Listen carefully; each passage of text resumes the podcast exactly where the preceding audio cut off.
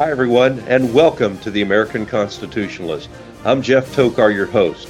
Cliff DeCamp's off this week. We're letting him spend time with his family and friends over this Christmas holiday season. The American Constitutionalist's main purpose is to defend and champion a return to the original intent and meaning of the United States Constitution. In addition, we at the American Constitutionalist are not afraid to mix politics and religion because we believe in America, they're inseparable. America was built as a Judeo Christian nation, and history proves it. Yet, even though we were built on the Christian principles of the Bible as a Judeo Christian nation, our founding fathers and framers of our Constitution still left you with the freedom of choice in religion. I want to thank you for joining me on this special Christmas podcast. Please enjoy and share this unique message with your family and friends as we take a look at America and Christmas.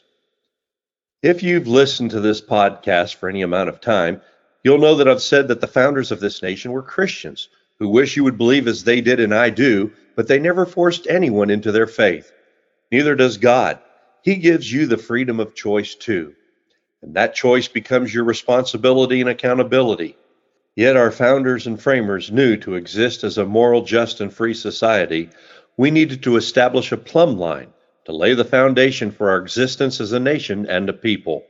That plumb line was their faith in the Word of God. Faith is important because it's the foundation of your beliefs. Your beliefs establish your values, and your values are manifested in your character and actions.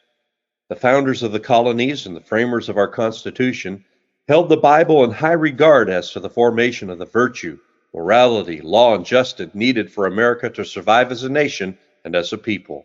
They believed the Bible was a collection of historical documents written by eyewitnesses who claimed to have seen supernatural events, not of human nature, but of divine nature, and were inspired by God to write down what they heard, saw, witnessed, were told, and taught, all of which has been canonized into God's holy word, the Bible. 66 books broken down into the Old and New Testaments, written over 1,500 years by nearly 40 authors, with the message of the Old Testament pointing to a significant event to come that is unfolded in the New Testament, and the New Testament revealing the one who came and is yet to come. They believed in the miraculous birth of Jesus in Bethlehem. Yet, interestingly enough, the founders, which we note as being the pilgrims, did not celebrate Christmas. They didn't believe there was biblical evidence to support Jesus' birth being on December 25th. Many scholars have thought the same thing based on shepherds being out in the fields abiding by their sheep would be unusual for winter, unless like the many others who believed those shepherds were watching over the temple sheep bound for sacrifice, and that is why they were out in the fields at this particular time of year. So, where did Christmas come from? It comes from a Middle English term, Christ Mass, the Christ Mass, or Christ's service of worship. Jesus was born sometime around 4 BC. Yes, BC means before Christ, and yes, there have been errors when our present day calendar was organized. Just two centuries after Christ's birth, early Christian leaders honored the date of March 25th, by which they set the vernal equinox that became the significant day for framing of the ancients. During the Middle Ages, the Feast of Annunciation emerged on March 25th as the day of commemoration of Gabriel's visit to Mary, revealing to her the news of Christ's holy conception and coming birth. Church traditions were established throughout the medieval times, and people wanted to celebrate the Nativity itself. So the logical date would be nine months after Gabriel's proclamation and visit to Mary, hence December 25th. During the Roman Empire, Christians and Romans had very little in common. But when Christianity flourished in Rome under Constantine, the Roman Church proliferated Christianity's influence into the Roman lands.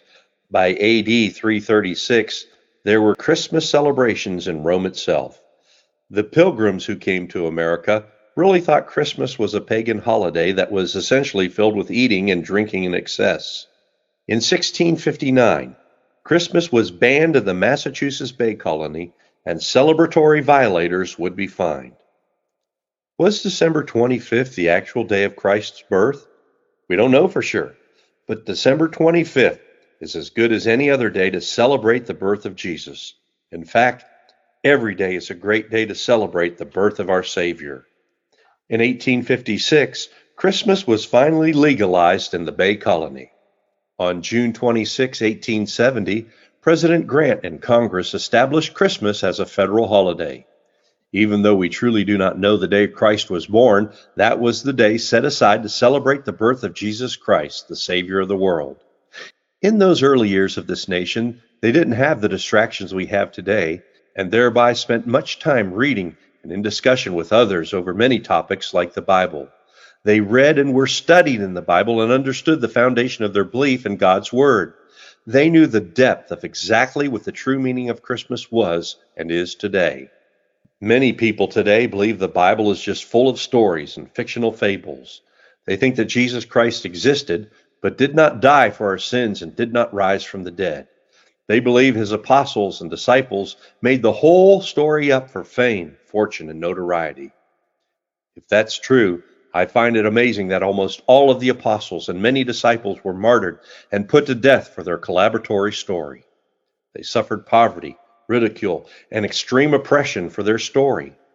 But it wasn't a story. They were eyewitnesses to it all. They were well versed in the scriptures and writings we call the Old Testament, of which they had at the time and saw it play out right in front of their eyes. Hundreds of years after the death of Christ, the early church fathers championed that the birth of Jesus should be celebrated. According to history, while still under the Roman Empire, December 25, 336 is the first day Christians officially celebrated Christmas. Those church fathers had all the pieces of the puzzle assembled the prophecy of the Old Testament and the writings of the authors of the New Testament proclaiming the gospel of Christ. They were able to knit together the pieces that solidified the day we celebrate as Christmas, recognizing the miraculous birth of Christ. Yes, it may not be the actual day of his birth, as I said, but this is the day we remember how and why he came to this earth. In the Christmas story, we know about the Magi, strangely unique astrologers, wise men from another country who came to Jerusalem, the place that once held the location of the greatest kings of Israel. Now they were seeking the king of the Jews when they themselves weren't even Jews. The wise men knew the writings of the Old Testament where the book of Numbers records Balak requesting Balaam to curse Israel as they came into the promised land. But instead, Balaam blessed Israel three times, and he said in Numbers 24:17, this is 1420 BC, there shall come a star out of Jacob, a scepter shall rise out of Israel.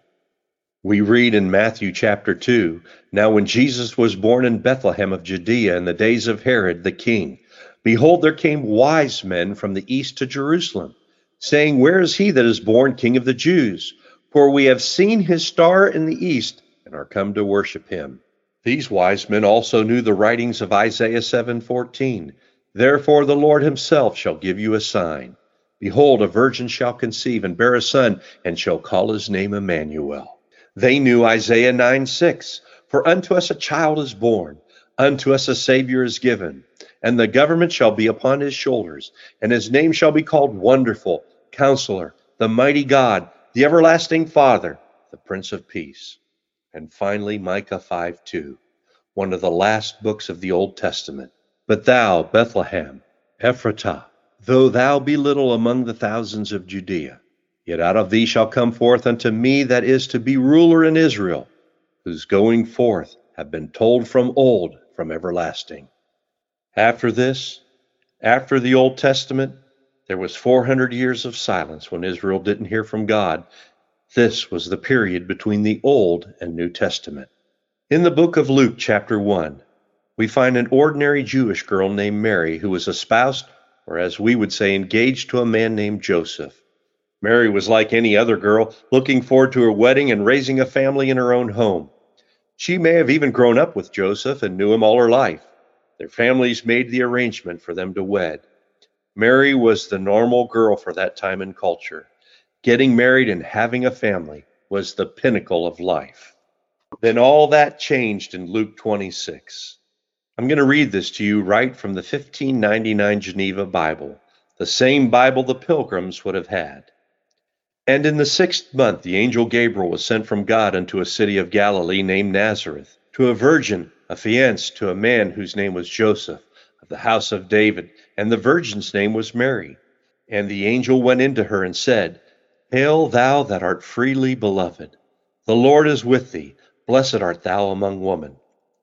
And when she saw him, she was troubled at his saying, and thought what manner of salutation this should be.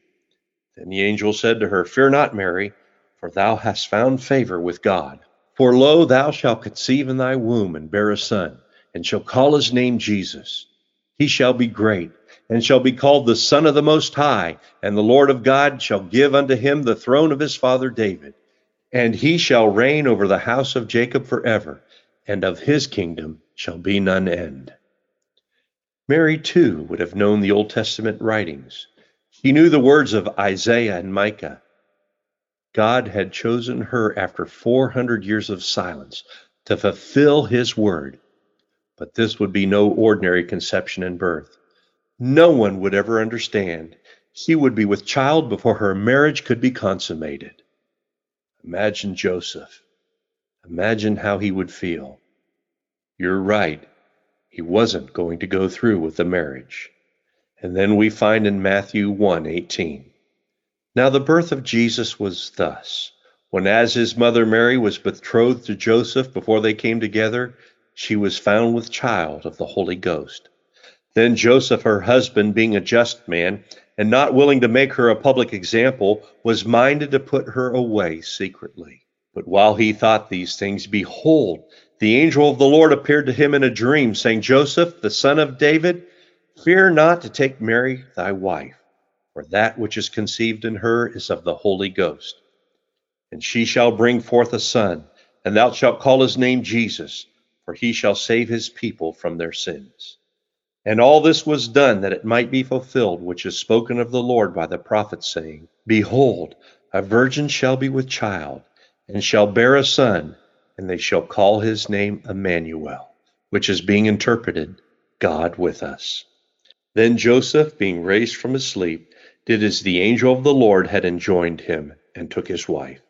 But he knew her not, till she had brought forth her firstborn son, and he called his name Jesus. And that brings us to the traditional Christmas story of the Bible. Luke 2. And it came to pass in those days that there came a decree from Augustus Caesar that all the world should be taxed. This first taxing was made when Quirinius was governor of Syria. Therefore went all to be taxed, every man to his own city. And Joseph also went up from Galilee out of the city called Nazareth into Judea unto the city of David, which is called Bethlehem, because he was of the house and the lineage of David, to be taxed with Mary that was given to him wife, which was with child. And it was so that while they were there, the days were accomplished that she should be delivered. And she brought forth her first begotten son, and wrapped him in swaddling cloths, and laid him in a cratch, because there was no room for them in the inn. And there were in the same country shepherds abiding in the field and keeping watch by night over their flock. And lo, the angel of the Lord came upon them, and the glory of the Lord shone about them, and they were sore afraid. Then the angel said unto them, Be not afraid, for behold, I bring you glad tidings of great joy that shall be to all the people. That is, that unto you is born this day in the city of David a Savior, which is Christ the Lord. And this shall be a sign to you ye shall find the babe swaddled and laid in a cratch. And straightway there was the angel with a multitude of heavenly soldiers praising God and saying, Glory be to God in the high heavens, and peace in earth, and toward men goodwill. You see, Jesus is the salvation and eternal hope for mankind. He is the only hope for America. That was the belief and faith our founders and framers held from the very beginning. America was destined to be that city on a hill, a light for the world to see, a nation proclaiming the star of long ago. America is exceptional. America is privileged, but not because of us, but because of the will and divine providence of God. He blessed America to be His blessing to the world. What does Christmas mean to you? Is it just a time of decorations, festive partying, getting and giving gifts, holiday entertainment, or do you believe and share its true meaning of hope and salvation? You can begin to share that hope by sharing this podcast with as many friends, family, and Americans as you can. We need to pray for America. May God continue to place his hand of blessing on this great republic we call the United States of America. For Cliff DeCamp, this is Jeff Tokar. Merry Christmas. And remember that we at the American Constitutionalist still support and believe in God, America, and freedom.